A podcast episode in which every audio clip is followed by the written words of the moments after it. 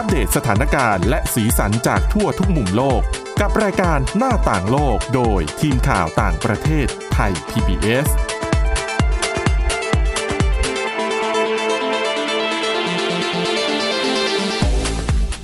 สวัสดีค่ะคุณผู้ฟัง ขอต้อนรับเข้าสู่รายการหน้าตักโลกค่ะ วันนี้นะคะเราจะนำเสนอเรื่องราวที่เน้นไปที่ประเทศในเอเชียนะคะ วันนี้ก็คงจะเน้นไปที่ประเทศญี่ปุ่นนะคะซึ่งวันนี้ค่ะ คุณชลันทรโยธาสมุทรจะนำเรื่องราวเหล่านี้มาเล่าให้เราฟัง แล้วก็พบกับดิฉันสวรักษ์จากวิวัฒนาคุณค่ะ สวัสดีค่ะ แล้วก็สวัสดีคุณผู้ฟังนะคะ ก็ช่วงสัปดาห์ที่แล้วอืมเราก็ได้เห็นภาพ นายกรัฐมนตรีไทยพลเอกประยุทธ์จันทร์โอชาค่ะ ได้จัดพิธีต้อนรับนะคะนานายกรัฐมนตรีญี่ปุ่นฟูมิโอะคิชิดะเดินทางเยือนไทยอืมอันนี้ก็เป็นครั้งแรกหลังจากที่ เขาขึ้นดำรงตำแหน่งแล้วก็เดินทางค่ะเยือนอย่างเป็นทางการ แต่ไทยเนี่ยเป็นเรียกได้ว่าเป็นหมุดหมายสุดท้ายในการเดินทางในชาติอาเซียนนะคะค่ะทริปนี้เนี่ยเดินทางเยือนสามประเทศ ก็จากที่เวียดนามไปอินโดนีเซียแล้วก็ค่ะมาไทยอืมก่อนที่จะต่อสายเดินทางไปที่ยุโรปนะคะ เพื่อพบกับผู้นำของอังกฤษแล้วก็อิตาลีรวมถึงพบกับสมเด็จพระสันตะปาปาด้วย ค่ะ เป็นทริปที่ผู้นำญี่ปุ่นเรียกได้ว่า peace trip อืม เพราะอะไรคะ เนื้อหาใหญ่ใจความสำคัญที่พบกับสามชาติอาเซียนเนี่ย นอกจากอะเป็นเรื่องของการกระชับสัมพันธ์แล้วเนี่ยค่ะประเด็นหลักๆ มีการพูดคุยกันถึงเรื่องสถานการณ์ สงครามยูเครนนะคะ แล้วก็สถานการณ์ในภูมิภาค โดยเฉพาะอย่างยิ่งเรื่องเมียนมา แล้วอีกประเด็นหนึ่งก็ย้ำชัดเลยถึงบทบาทญี่ปุ่นในเรื่องของความร่วมมือยุทธศาสตร์ อินโดแปซิฟิกที่เสรีและเปิดกว้าง ซึ่งยุทธศาสตร์ค่ะนี้ ก็มีสหรัฐอเมริกาเป็นแกนกลางสำคัญอยู่นะคะ ก็อืมเรียกได้ว่าเป็นท่าทีคล้ายๆจะกึ่งคานอำนาจสถานการณ์ของจีนในภูมิภาค ผู้เชี่ยวชาญหลายคนก็มองว่านี่ก็เป็นท่าทีเดินเดินสายอืมเรียกได้ว่าหาเสียงไหมหาหากลุ่มที่จะสนับสนุนจุดยืนของฝั่งโลกเสรีค่ะในเรื่องของสถานการณ์ ยูเครนเป็นสำคัญนะคะอืมแต่ดิฉันดูไกลตัวเหมือนกันนะ คือญี่ปุ่นมาไทย อินโดค่ะ เวียดนามใช่ไหมเพื่อคุยเรื่องยูเครนก็เป็นหนึ่งแล้วก็มีหลาย ๆ หัวข้อก็อืมที่เหลือก็จะเป็นเรื่องความร่วมมือแต่ว่า ก็ได้มีการลงนามความตกลงกับไทยเนี่ยสามประเด็นหลัก ๆ นะคะ ก็จะมีในเรื่องของแลกเปลี่ยนความร่วมมือการเงินระหว่างรัฐบาลไทยกับญี่ปุ่น ก็เป็นเรื่องของเศรษฐกิจ อีกเรื่องก็เป็นแลกเปลี่ยนความช่วยเหลือ แบบให้เปล่าของรัฐบาลญี่ปุ่นค่ะสำหรับการรับมือสถานการณ์โควิด -19 อะก็เป็นเรื่องการอ่าช่วยเหลือด้านสาธารณสุขค่ะแต่อีกด้านที่หลายคนจับตาก็คือในเรื่องของการความตกลงมอบยุทโธปกรณ์ แล้วก็เทคโนโลยีป้องกันประเทศค่ะระหว่างญี่ปุ่นกับไทยอืมถามว่าทำไมอันนี้ถึงเป็นท่าทีที่หลาย ๆ คนจับตา เพราะว่าก่อนหน้านี้เนี่ยญี่ปุ่นเองในเรื่องของความมั่นคง แม้ว่ากองกำลังญี่ปุ่นจะอยู่ในศักยภาพต้นๆค่ะ ประมาณลำดับ5ถ้าดิฉันจำไม่ผิดนะคะอืมของทั่วโลก แล้วก็มีแม้จะมีการกำหนดจำกัดค่าใช้จ่ายงบประมาณทางทหารของญี่ปุ่นเนี่ยว่าไม่ให้ไม่ประมาณอยู่หนึ่งเปอร์เซ็นซึ่งถือว่าค่อนข้างน้อยเมื่อเทียบกับสหรัฐอเมริกาหรือว่าประเทศอื่นๆแต่ว่ากองทัพญี่ปุ่นก็มีศักยภาพอย่างสูง แต่ว่าเราจะไม่เคยเห็นท่าทีของกองทัพญี่ปุ่นในลักษณะ บริจาคให้หรือว่า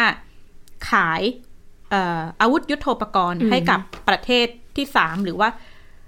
การไปส่งกองกำลังไปร่วมรบ เพราะว่าหลาย ๆ คนอาจจะทราบว่าญี่ปุ่นเนี่ย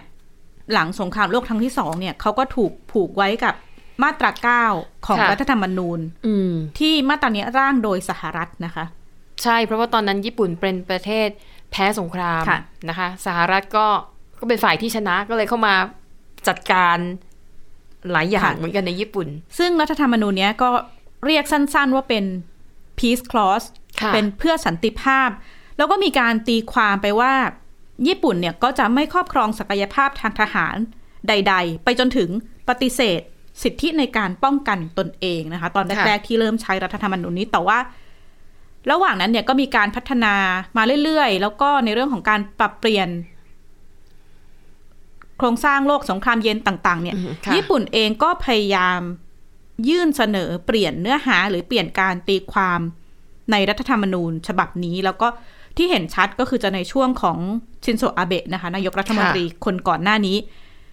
มีการยื่นข้อเสนอให้เปลี่ยนแก้ไขเนื้อหาในรัฐธรรมนูญ มีการขอให้เปิดทางญี่ปุ่น ให้สามารถใช้กองกำลังได้เพื่ออหนึ่งในการป้องกันตนเอง ขยายค่ะไปถึงการป้องกันพันธมิตร ที่เมื่อก่อนอาจจะไม่สามารถทำได้อืมนอกจากส่งกองกำลังไปช่วยในเอ่อ peace process การใช่ก็คือต้องเป็นสันติต่างๆเป็นภารกิจที่ไม่เกี่ยวข้องกับการสู้รบ อาจจะเป็นการช่วยเหลือหรือการฟื้นฟู หรือการค่ะอบรมอะไรอย่างเงี้ยที่ไม่ไม่ได้เกี่ยวกับการจับอาวุธนะคะ ใช่แต่ว่าหลังจากสงครามรัสเซียยูเครนจริงๆก็เริ่มมาตั้งแต่ต้นปีที่อืมแล้วที่ทางญี่ปุ่นเนี่ยเริ่มมีการกลับมาพิจารณาว่าควรค่ะจะปรับ นโยบายเรื่องความมั่นคงของประเทศอีกครั้งไหม แล้วก็โดยเฉพาะสถานการณ์ สงครามยูเครนก็เป็นปัจจัยเร่งสำคัญนะคะค่ะมีการขณะนี้มีการพูดคุยกันอย่างมาก แล้วก็ยื่นข้อเสนอปรับนโยบายความมั่นคงของญี่ปุ่นที่เข้มข้นมากขึ้นอืมประเด็นสำคัญอันแรกก็คือเสนอให้ปรับยุทธศาสตร์ ความมั่นคงแห่งชาติ ในเรื่องแรกคือนโยบายเอ่องบประมาณทางทหารค่ะจากประมาณ1%เนี่ยให้ขึ้นเป็น2%อืมตามเอ่อชาติ G7 ต่างๆนะคะค่ะแล้วก็อีกอันหนึ่งในเรื่องของการพัฒนาศักยภาพทางทหารจากแนวทาง ป้องกันตนเองไปสู่แนวทางที่ญี่ปุ่นสามารถโต้กลับได้อืมรวมถึงไปโจมตีเอ่อเบสของศัตรูได้ถ้าเกิดมองว่าเป็นอันตรายต่อญี่ปุ่น อันนี้เป็นเป็นประเด็นสำคัญที่ตอนนี้ก็เกิดการประท้วงอืมกันอย่างมากนะคะ ในญี่ปุ่น เพราะว่าทุกๆ ครั้งที่มีการนำเรื่องปรับเปลี่ยนปรับแก้รัฐธรรมนูญญี่ปุ่นมาเนี่ย คนญี่ปุ่นจำนวนหนึ่งก็จะไม่เห็นด้วย เพราะว่าจดจอืมำประวัติศาสตร์ที่ค่อนข้างเจ็บช้ำในอดีต ค่ะ ก็จะเกิดการคัดค้านอย่างมาก แต่ก็ปฏิเสธไม่ได้ว่าท่ามกลางสถานการณ์ปัจจุบันอืมที่โลกแบ่งขั้วแบ่งข้าง เริ่มค่ะการใช้อาวุธ การใช้กำลังซึ่งกันและกัน ญี่ปุ่นก็คงจะอยากปรับเปลี่ยนนโยบายของตัวเองในครั้งนี้นะคะ ญี่ปุ่นอาจจะมองว่าโลก คือดูเหมือนการทำสงครามสู้รบเนี่ยมันก็อาจจะเกิดขึ้นได้ ถ้าญี่ปุ่นไม่ติดเขี้ยวเล็บให้กับตัวเอง แต่ถ้ามันเกิดสถานการณ์อะไรขึ้นมาเนี่ยอาจจะไม่มีศักยภาพในการป้องกันตัวเองได้มากพอค่ะนะคะซึ่งดิฉันก็ได้พูดคุยกับผู้เชี่ยวชาญ ด้านความมั่นคงนะคะ ในเรื่องการมาเยือนญี่ปุ่นครั้งนี้ว่าเป็นนัยยะอะไรหรือเปล่าหรือเป็นการมาเยือน เพื่อเป็นกระบอกเสียงให้อืมสหรัฐหรือว่าชาติตะวันตกหรือเปล่านะคะค่ะ ผู้ช่วยศาสตราจารย์วันวิชิตบุญโปร่งอาจารย์ประจำคณะรัฐศาสตร์มหาวิทยาลัยรังสิตวิเคราะห์เรื่องนี้ค่ะ นี่คือการเดินหมากเชิงรุกทางการทูตและการเมืองระหว่างประเทศนะครับที่เราไม่เคยเห็นมาก่อนว่าญี่ปุ่นเล่นบทบาทนี้นะครับแน่นอนว่านับตั้งแต่รัฐบาลญี่ปุ่นนะครับตั้งแต่นายชินโซอาเบะเป็นต้นมาเนี่ยเราเห็นว่าเกมการเมืองระหว่างประเทศเดินเรื่องของการสร้างตัวเองเป็นยุทธศาสตร์หุ้นส่วนทางยุทธศาสตร์กับสหรัฐอเมริกาเนี่ยนะครับในจังหวะจากโคนในเกมลุกต่างๆ เพื่อ เข้าเป็นส่วนหนึ่งในการหมากล้อมต่อประเทศจีนเนี่ยปฏิเสธไม่ได้ญี่ปุ่นตั้งใจและเต็มใจที่จะอยู่ในบทบาทแบบนั้นนะครับนั้นหุ้นส่วนทางยุทธศาสตร์ที่สำคัญนะครับ โดยประเทศไทยเนี่ยเป็นเป็นหมักตัวหนึ่งที่แม้กระทั่งสหรัฐอเมริกาเนี่ยไม่สามารถออกขับเคลื่อนได้อย่างเต็มตัวได้ แม้สหรัฐอเมริกาจะเข้ามามีบทบาทในประเทศเอเชียตอนออกเฉียงใต้ มีแนวโน้มว่าไทยจะต้องเข้าไปร่วมกิจกรรมในรูปแบบนาโต้สองนะครับมีแนวโน้มเป็นอย่างสูง ทิศทางอย่างนี้หลายๆหลายๆอ่าเขาเรียการอากับกริยาของผู้นำไทยเองก็ดีนะครับ การไม่ปฏิเสธอย่างตรงไปตรงมาก็ดีเนี่ย มันชี้ให้เห็นแล้วว่าสหรัฐอเมริกามีอำนาจโน้มนำนะครับ ให้ไทยเนี่ยมีมีในลักษณะที่จะต้อง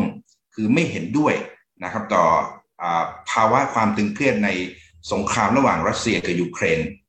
นะครับ แต่ขณะเดียวกันต้องวางต้องวางนะครับแล้วว่า ไม่ควรวางระยะห่างจากชาติมหาอำนาจที่ใกล้ชิดอย่างเราอย่างของเราอย่างอย่างจีนตรงนี้ด้วย ถ้ามามองในมุมของสถานการณ์สงคราม รัสเซียยูเครนเนี่ยญี่ปุ่นก็ถือเป็นชาติแรกในเอเชียค่ะที่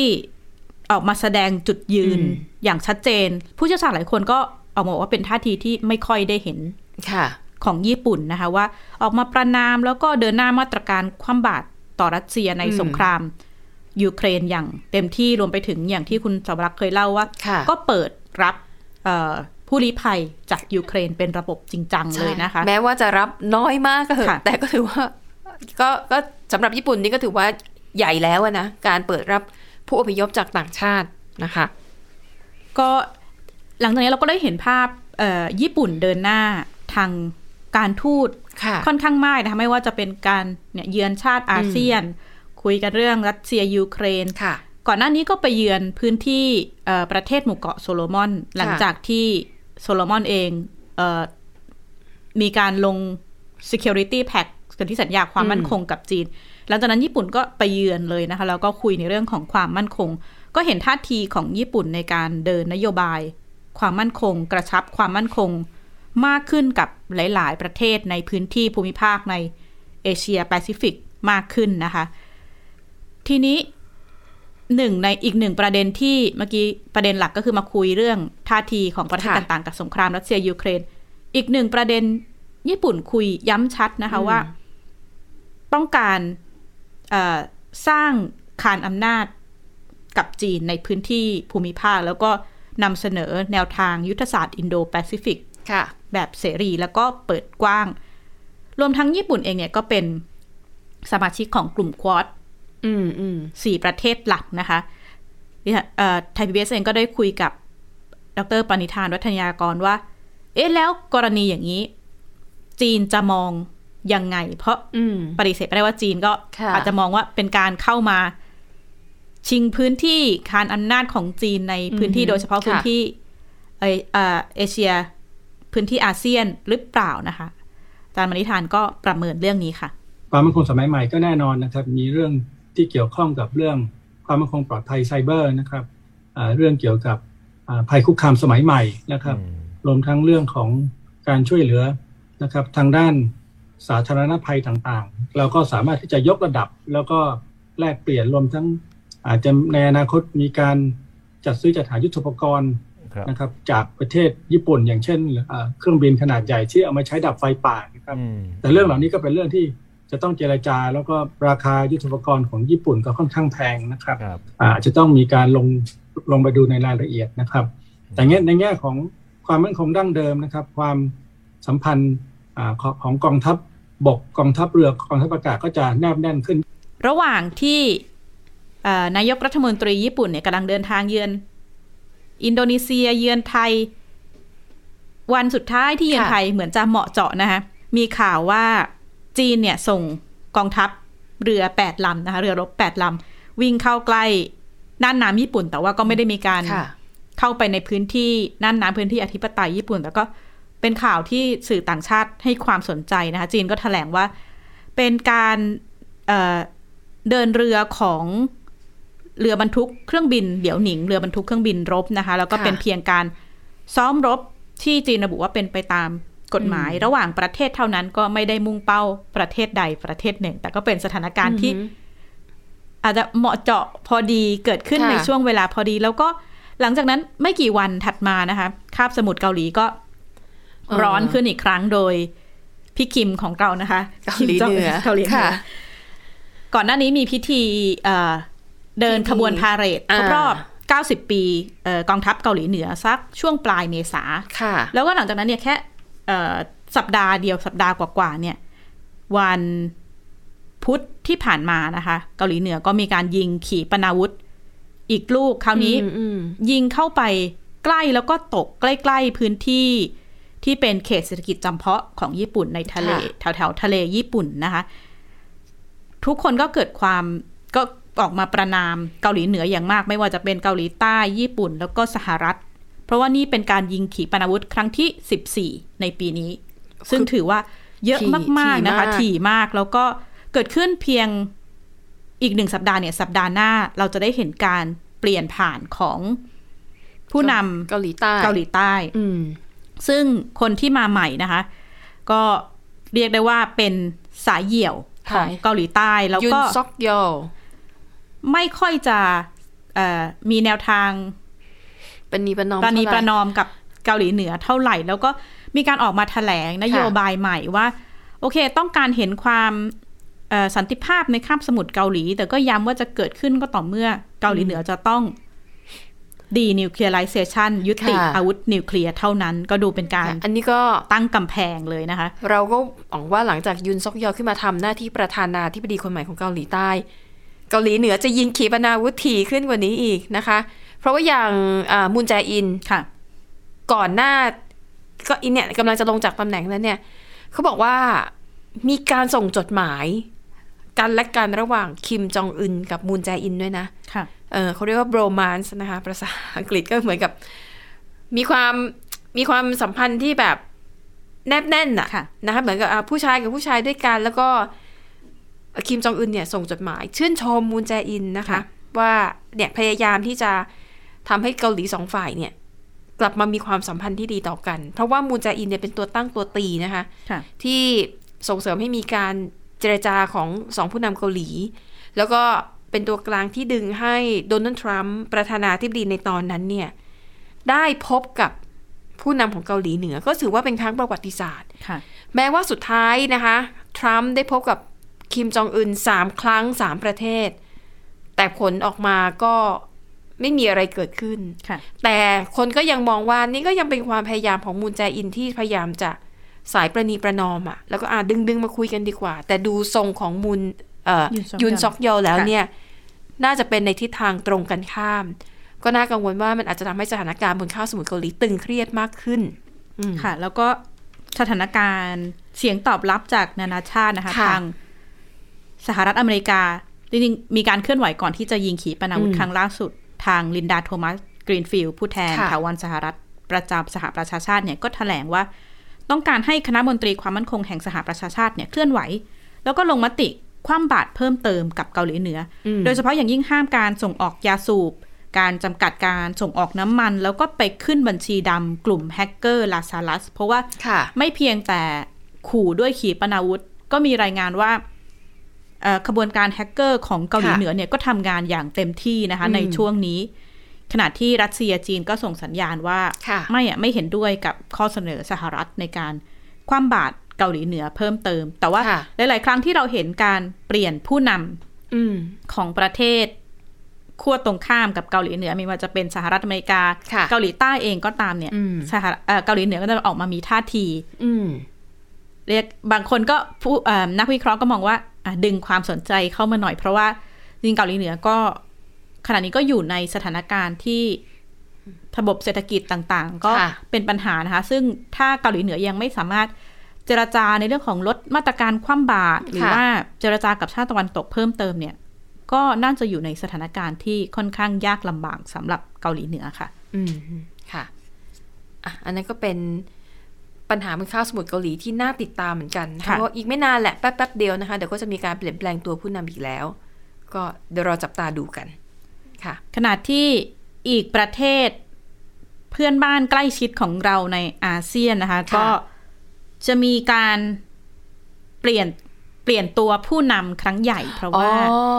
เลือกตั้งฟิลิปปินส์จริงๆค่ะวันเดียวกับที่เราคุยกับค่ะคุณผู้ฟังนะคะ ก็เป็นศึกเลือกตั้งที่หลาย ๆ คนจับตา เพราะว่า 9 พฤษภาคมนะคะ ก็ 67 ล้านคนชาวฟิลิปปินส์จะค่ะก็ก็ได้ไปเลือกตั้งเลือกประธานาธิบดีคนใหม่นะคะอืมการเลือกตั้งครั้งนี้ก็มีตัวเก่งสองคนค่ะหลักๆนะคะ ก็คือเฟอร์ดินานด์มาร์กอสจูเนียร์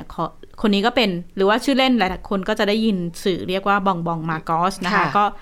เป็นลูกชายของอดีตผู้นำ เฟอร์ดินานด์มาร์กอสหรือว่าค่ะหลาย ๆ คนก็เรียกว่าอดีตผู้นำเผด็จการ กับใช่อีกด้านเนี่ย ก็ค่ะเป็นรองประธานาธิบดีคนปัจจุบันนะคะอืมค่ะเลนี่โรเบรโด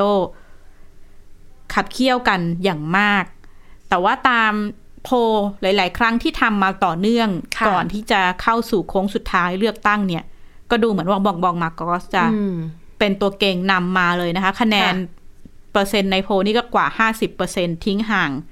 คู่แข่งคนอื่น ๆ ไปเลยทีเดียว ขณะที่เลนี่โรเบโดอาจจะประมาณอยู่สัก 20 กว่าเปอร์เซ็นต์ค่ะ ผู้สมัครที่เหลือก็ไม่ค่อยติดฝุ่นนะคะ อยู่ระดับอืมเลขเจ็ดเปอร์เซ็นสี่เปอร์เซ็นบ้าง แต่ว่าประเด็นที่น่าสนใจก็คือนโยบายของทั้งสองคนเนี่ยเอ่อนโยบายอื่นๆ ไม่ว่าจะเป็นสาธารณสุขการศึกษาก็อาจจะใกล้ ๆ เคียงกันเศรษฐกิจต้องการปรับ พัฒนาปัญหาแก้ปัญหาเศรษฐกิจ แต่ว่าสองนโยบายหลักๆ ที่ดูเหมือนจะคนละขั้วกันเลยทีเดียวนะคะ ก็คืออันแรกเนี่ยนโยบายในเรื่องของการต่างประเทศ อืมอ่าอาจจะต้องอธิบายก่อนว่า ครั้งนี้บองบองมากอสลงลงคู่จับมือเอ่อกับ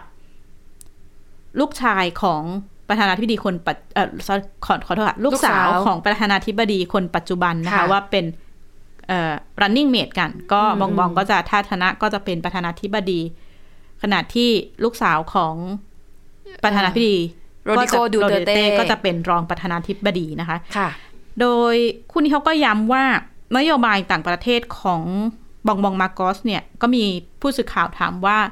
ตกลงจะ pro จีนหรือ pro สหรัฐค่ะบองบองมาร์กอสก็ตอบว่าขอ pro ฟิลิปปินส์นะคะ โดยตอบแบบนักการเมืองจริง ๆ เลย ก็ย้ำว่า อะจะรักษาค่ะความสัมพันธ์ฉันมิตร ระหว่างสองประเทศทั้งจีนแล้วก็สหรัฐ แต่ว่าย้ำว่าไม่เลือกข้างแล้วก็อันหนึ่งที่น่าสนใจคือ ไม่อยากเผชิญหน้ากับจีนนะคะค่ะไม่เน้นนโยบายเผชิญหน้ากับจีน ขณะที่เลนี่โรเบรโดเนี่ย เน้นว่าการต่างประเทศของเขาย้ำเลยว่าอธิปไตยของอืมฟิลิปปินส์เป็นหลัก โดยเฉพาะปัญหาในทะเลจีนใต้นะคะค่ะเน้นการเดินนโยบายแบบครอบคลุมแล้วก็อิสระ อันนี้อืมหมายถึงว่า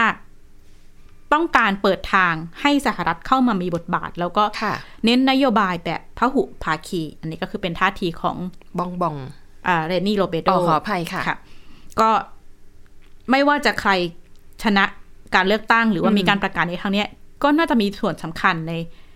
นโยบายต่างประเทศของฟิลิปปินส์ในอนาคตนะคะว่าตกลงแล้วจะค่อนข้างไปซบจีน หรือว่าซบสหรัฐมากกว่ากันค่ะอีกด้านนโยบายที่ ทั้งสองตัวเกงเนี่ยค่อนข้างแตกต่างกันก็คือ นโยบายที่มีข้อถกเถียงในสังคมสูงไม่ว่าจะเป็นเรื่องกฎหมายทำแท้ง กฎหมายหย่าร้างค่ะแล้วก็ในเรื่องของการเปิดรับความหลากหลายทางเพศอืมหรือว่ากลุ่ม LGBT นะคะ ด้านบองบองมาโกสเนี่ยประกาศว่าสนับสนุนกฎหมายทำแท้ง แต่ว่าก็จะจำกัดในกรณีของผู้ถูกข่มขืนหรือว่า กรณีคนในครอบครัวอืม ทำให้เอ่อท้องอันนี้ก็จะเปิดทางค่ะกฎหมายตรงนี้นะคะ แล้วก็สนับสนุนเปิดช่องสำหรับการหย่าร้าง เพราะว่าที่ฟิลิปปินส์กฎหมายค่อนข้าง ชัดเจนอืมอิงไปทางศาสนามากอาจจะการหย่าร้างเนี่ยอาจจะทำได้ลำบาก แต่ว่าก็ย้ำว่ายังมีข้อจำกัดไม่ให้ง่ายเกินไปนัก แล้วก็ประกาศสนับสนุนกฎหมายคู่ชีวิตในกลุ่มความหลากหลายทางเพศนะคะ อันนี้ก็เป็นท่าทีของบองบองมาโกส ขณะที่เลนี่เนี่ยประกาศชัดว่าไม่สนับสนุนการทำแท้งทุกกรณีค่ะไม่เห็นด้วยกับการหย่าร้าง แล้วก็แม้จะโอ้โหสนับสนุนสิทธิ์ของกลุ่ม LGBT เนี่ยค่ะแต่ไม่สนับสนุนการแต่งงานเพศเดียวกัน นี่โอ้ก็ก็ชัดเจนมากชัดเจนนะคะสองฝ่ายที่ค่อนข้างค่ะแตกต่างกัน เพราะว่าเลนี่โดเบโดเน้นเอ่อกลุ่มฐานเสียงที่เอ่อเป็นคาทอลิกค่อนข้างเป็นหลักนะคะอืมแล้วก็เธอก็ประกาศนโยบายของเธอค่อนข้างชัดเจน ขณะที่การเลือกตั้งครั้งนี้เนี่ย แม้บองมองมาก็จะมีคะแนนนำมา แต่ก็สร้างค่ะความไม่พอใจให้กับกลุ่มอดีตอ่านักโทษการเมืองที่ในสมัยพ่อของเขาเนี่ยค่ะหลาย ๆ คนก็ได้รับผลกระทบค่อนข้างมาก ไม่ว่าจะเป็นการจับกุมคุมขังการทำร้ายร่างกายการเอ่อคุกคามสิทธิต่าง ๆ เนี่ยอืมคนในรุ่นก่อนหน้าก็ยังจำได้แล้วก็สะท้อนว่า ไม่เห็นด้วยกับการก้าวเข้ามาดำรงตำแหน่งของตระกูลมาโกสอือฮึอีกครั้งเพื่อที่เขาก็มองว่าต้องการจะลบภาพความเสียหายประวัติศาสตร์ด่างพร้อยของตระกูลมาโกสในอดีตค่ะ ค่ะ ก็เรียกว่าจริงๆทั้งสองคนมีความมีสิ่งหนึ่งที่เหมือนกันนะ คือพ่อเป็นค่ะผู้นำคนปัจจุบันแล้วก็เป็นอดีตผู้นำทั้งคู่ค่ะนะคะ อย่างกรณีของดูเตอร์เต้เนี่ย รัฐธรรมนูญของฟิลิปปินส์เนี่ยกำหนดให้ผู้นำอยู่ในตำแหน่งได้แค่สมัยเดียวค่ะดังนั้นรอบนี้ผู้เป็นพ่อเนี่ยหมดสิทธิ์แล้วนะคะไม่สามารถลงสมัครได้ แม้ว่าก่อนหน้านี้เคยร่ำๆนะว่าจะค่ะสมัครเป็นรองประธานาธิบดี แต่สุดท้ายก็ไม่ได้เอา แต่นะคะสองตระกูลก็ค่อนข้างใกล้ชิดกันนะคะค่ะมาโกสกับดูเตอร์เต้อืมก็ไม่น่าแปลกใจที่ได้เห็นภาพการร่วมลงเป็น running mate ระหว่าง จากสองพรรคนะคะ แต่ถ้าหากมองในแง่ดีสองคนนี้ก็เรียกว่ามีประสบการณ์ทางการเมืองที่ค่ะช่ำชอง น่าจะเอาประสบการณ์เหล่านั้นเนี่ยมาบริหารประเทศได้ได้ดีทีเดียวแหละ แต่รู้สึกรอบนี้ไม่ได้เน้นเรื่องนโยบายปราบปรามยาเสพติดเหมือนยุคของโรดิโกดูเตอร์เต้ค่ะเนาะไม่ไม่ได้มีออกมาประกาศชัดเจนค่ะ ที่หลักๆน่าสนใจในเรื่องของนโยบายต่างประเทศ มีการพูดถึงระบบการศึกษาบ้าง ซึ่งอืมเรนนี่โรเบโดก็ออกมาประณามเอ่อ นโยบายปัจจุบันว่าค่ะเป็นการล้มเหลวของการศึกษาของฟิลิปปินส์แล้วก็อืมยื่นเสนออมการปฏิรูปการศึกษาที่ฟิลิปปินส์ค่ะ ค่ะ น่าสนใจนะคะ คิดว่าอีกอีกไม่นานน่าจะได้เออคำตอบ หลังปิดคูหาไม่กี่ค่ะชั่วโมงก็น่าจะพอรู้ผลอย่างไม่เป็นทางการแล้วนะคะ ว่าใครจะได้ขึ้นมาทำหน้าที่ประธานาธิบดีคนใหม่ของฟิลิปปินส์แต่บอกก่อนว่าฟิลิปปินส์เนี่ยเขาเลือกประธานาธิบดี แล้วก็เลือกรองประธานาธิบดีแยกกันเขาไม่ได้เลือกเป็นแพ็คคู่นะคะ ค่ะ ก็ต้องติดตามอีกรอบนะคะค่ะเอาละค่ะ และทั้งหมดนี้ค่ะก็คือเรื่องราวในรายการหน้าต่างโลกขอบคุณคุณผู้ฟังสำหรับการติดตามวันนี้หมดเวลาแล้วนะคะเอ่อเราสองคนและทีมงานลากันไปก่อนพบกันใหม่ตอนหน้า สวัสดีค่ะ สวัสดีค่ะ Thai PBS podcast. View the world via the voice.